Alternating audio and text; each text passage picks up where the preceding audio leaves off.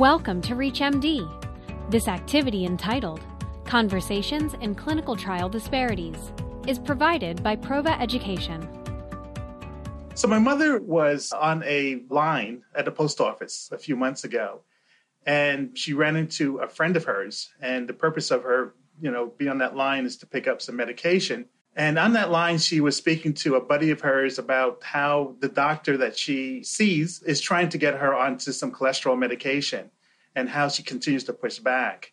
What came out of that discussion with her buddy on the line was well, I take medication for my cholesterol, and my doctor really made a compelling argument for to do so. And my mother retorted by saying, well, every time that I try a medication, it doesn't work, and uh, I don't feel good. And her buddy looked at her quizzically and said, you know, when I take my medication, I find that I take it in the morning and I take it with food, and you ought to try it. And there was a conversation on the line about really, you know, the importance of good health and eating well and all those types of things. That discussion really changed my mother's posture. It was the friend of hers, as well as the discussion in the community on this post office line, that encouraged my mother to go home and take that pill and try it. And she tried it with food, and she tried it earlier at a different time. And she's been on that medication ever since. So, what was a critical learning for me is that physicians and other healthcare providers sometimes need help from other voices that are thought of as being trusted voices to really encourage people to really change their behavior, as well as maybe give things that they might have been resistant to, particularly medication, a new chance, a new chance, a new opportunity. So, trusted messengers are good partners toward patient health. This is ReachMD, and I'm Dr. Charles Vega. And my name is Lionel, Lionel Phillips. I am the president and founder of a consulting firm called Inside Edge Consulting Group. It's a pleasure to be part of the program today. Well, it's certainly a pleasure to have you, Lionel, and, and, welcome everyone to this discussion. That's a very compelling story about your mother, and it's certainly not the first time I've heard a patient who did not accept my advice personally, but who talked to a family member, who talked to somebody in her church, somebody else in the community who convinced that person to try what I'd been, been endeavoring to get on board for up to a year without much success. So it really exemplifies the importance of the messenger. And if you could delve a little bit more, Lionel, into, into that role and why is it important to healthcare in general, but also to clinical trials specifically? I think that's a very, very critical point because if we continue to do what we've done in the past, we're not going to create any change. And using trusted messengers, although may not be a novel concept, it's something that we don't really think of as being part of our everyday practice in medicine. So it is important to identify who that patient is speaking to outside of the physician's office. And sometimes, you know, that should be considered as part of the health strategy. So, who are those trusted messages that are often in Black and Latino communities? Well, as I already mentioned, sometimes friends and family members, caregivers, are trusted messengers. But even beyond that, pastors or folks that are associated with mosque are trusted messengers.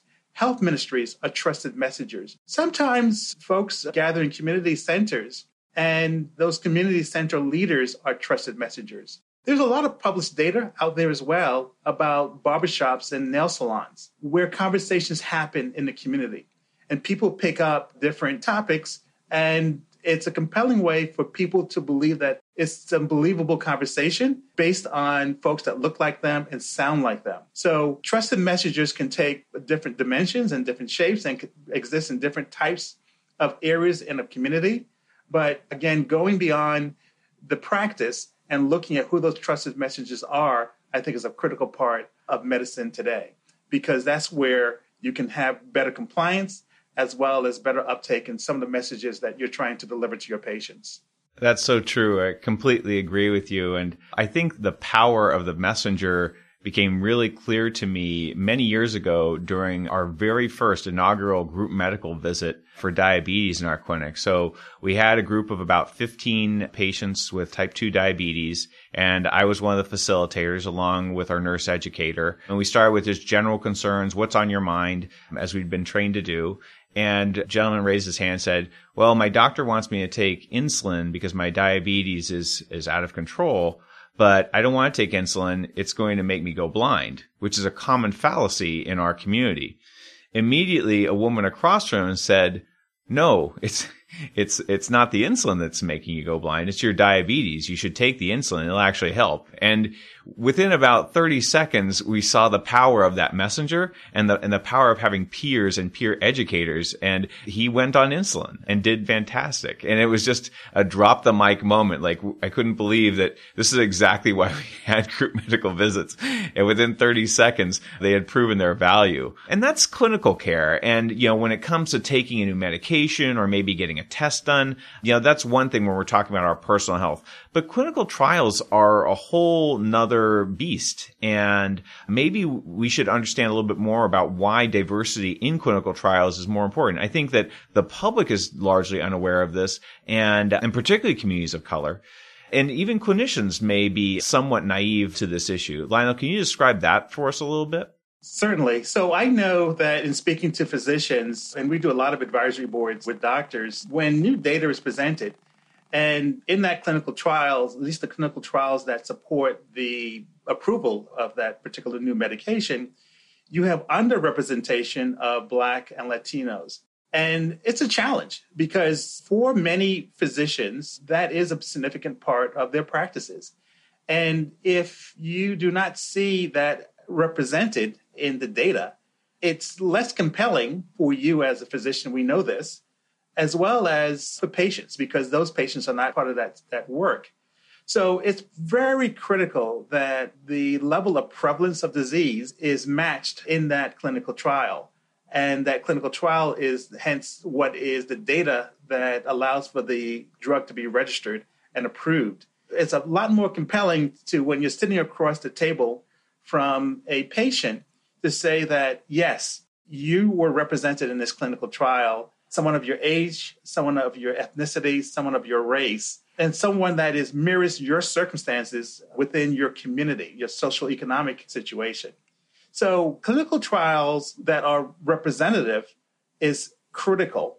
And I know that there are a number of pharmaceutical companies and other healthcare providers that are really driving toward making sure that they're doing a better job. So yeah, I would say as physicians, that's an expectation that you shouldn't have of your drug makers, that they do have representation so that as you're introducing new products into your practice, that you can say that that patient was reflected in that clinical trial. From discovery through phase two, phase three, and in some cases, phase four, representation is helpful. And to enable that, it's important that patients hear and begin to develop the element of trust around clinical trials. And that's the link that I would say with community trusted messengers. So, CROs as well as sites that exist in the community really need to engage uh, those trusted messengers so that patients would want to be in those clinical trials. Those trials are then representative and then when you begin prescribing those drugs, you can actually speak to the fact that the community was part of the work that brought this product to market.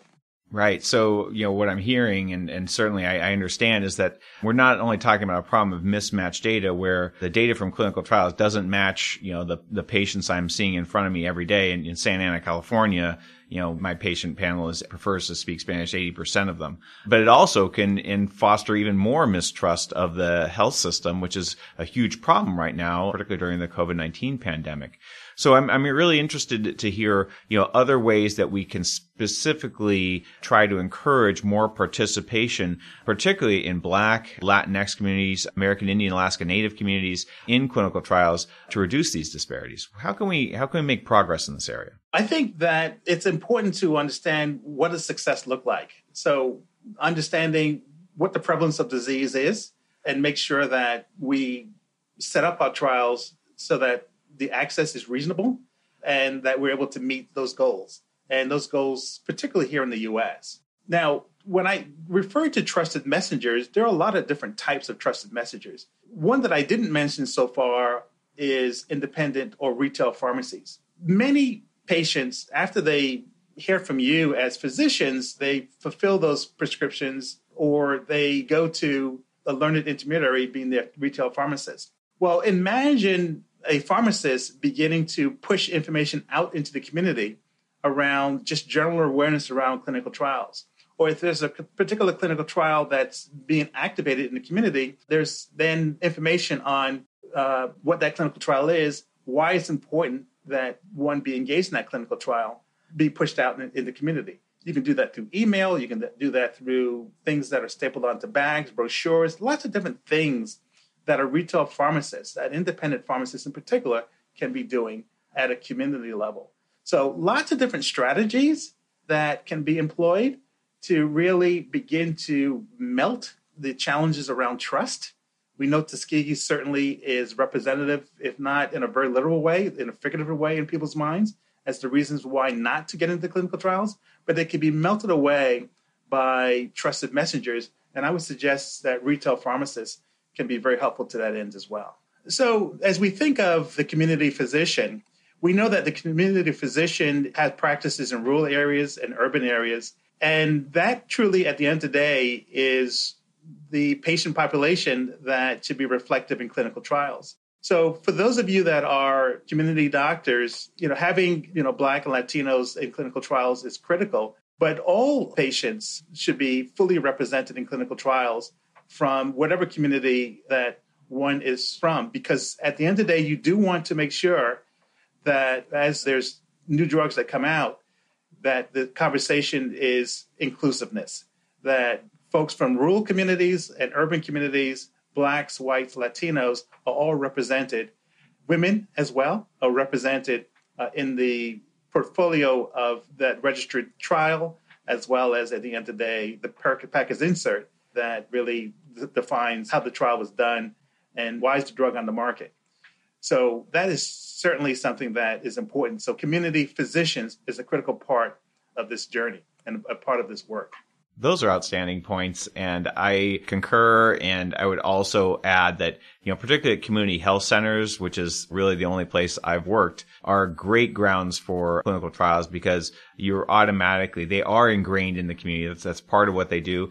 And generally, they're going to serve a more poor and more diverse patient population. So it is the group that we don't see enough of in clinical trials. So CHCs are very busy. I know that extremely well, but to try to at least have the ability to refer patients on to clinical trials is a really important step for that clinic, that community, and those patients as well. And I love the idea of partnerships and trusted messengers. This is certainly not something that, you know, only one group, whether it's pharma or pharmacies or faith-based organizations can solve on their own. It, it takes a coordinated effort. And you haven't really talked about the role that clinicians, just, you know, the average folks who are seeing patients every day, what role can we play? Maybe this is a good thing to close on is, you know, what are our action items when it comes to increasing diversity in clinical trials? So I think it's so important for clinicians to look at becoming trialists, particularly those that are in underrepresented communities. That's one thing that would be tremendously of use. And then also, you know, as these trials become available in a community, please work to enable uh, a referral to a clinical trial site or have some working relationship with those sites to really allow your patients to be involved in clinical trials. So rethink the way that we're currently behaving or operating when it comes down to clinical trials so that our patients can be better represented in the final data that is used to register for registration of medications so that at the end of the day we have trials that are done that are reflective of the population and medications that are you know, again, based on science, that's reflective of the, pop- our, the populations in which we serve. That, yeah, that's outstanding. And it's, it's, a really strong close to our program. Unfortunately, that's all the time that we have today. So I want to thank our audience for listening in. And of course, I want to thank you, Lionel, for uh, joining me and for sharing all of your valuable insights and expertise. It was uh, truly a pleasure speaking with you today. Thank you so much for the opportunity. It was my pleasure and glad to be able to contribute to this important information. You've been listening to ReachMD. This activity is provided by Prova Education. To access this episode as well as others from this series, or to download this activity, go to reachmd.com/prova. Prova. Thank you for listening.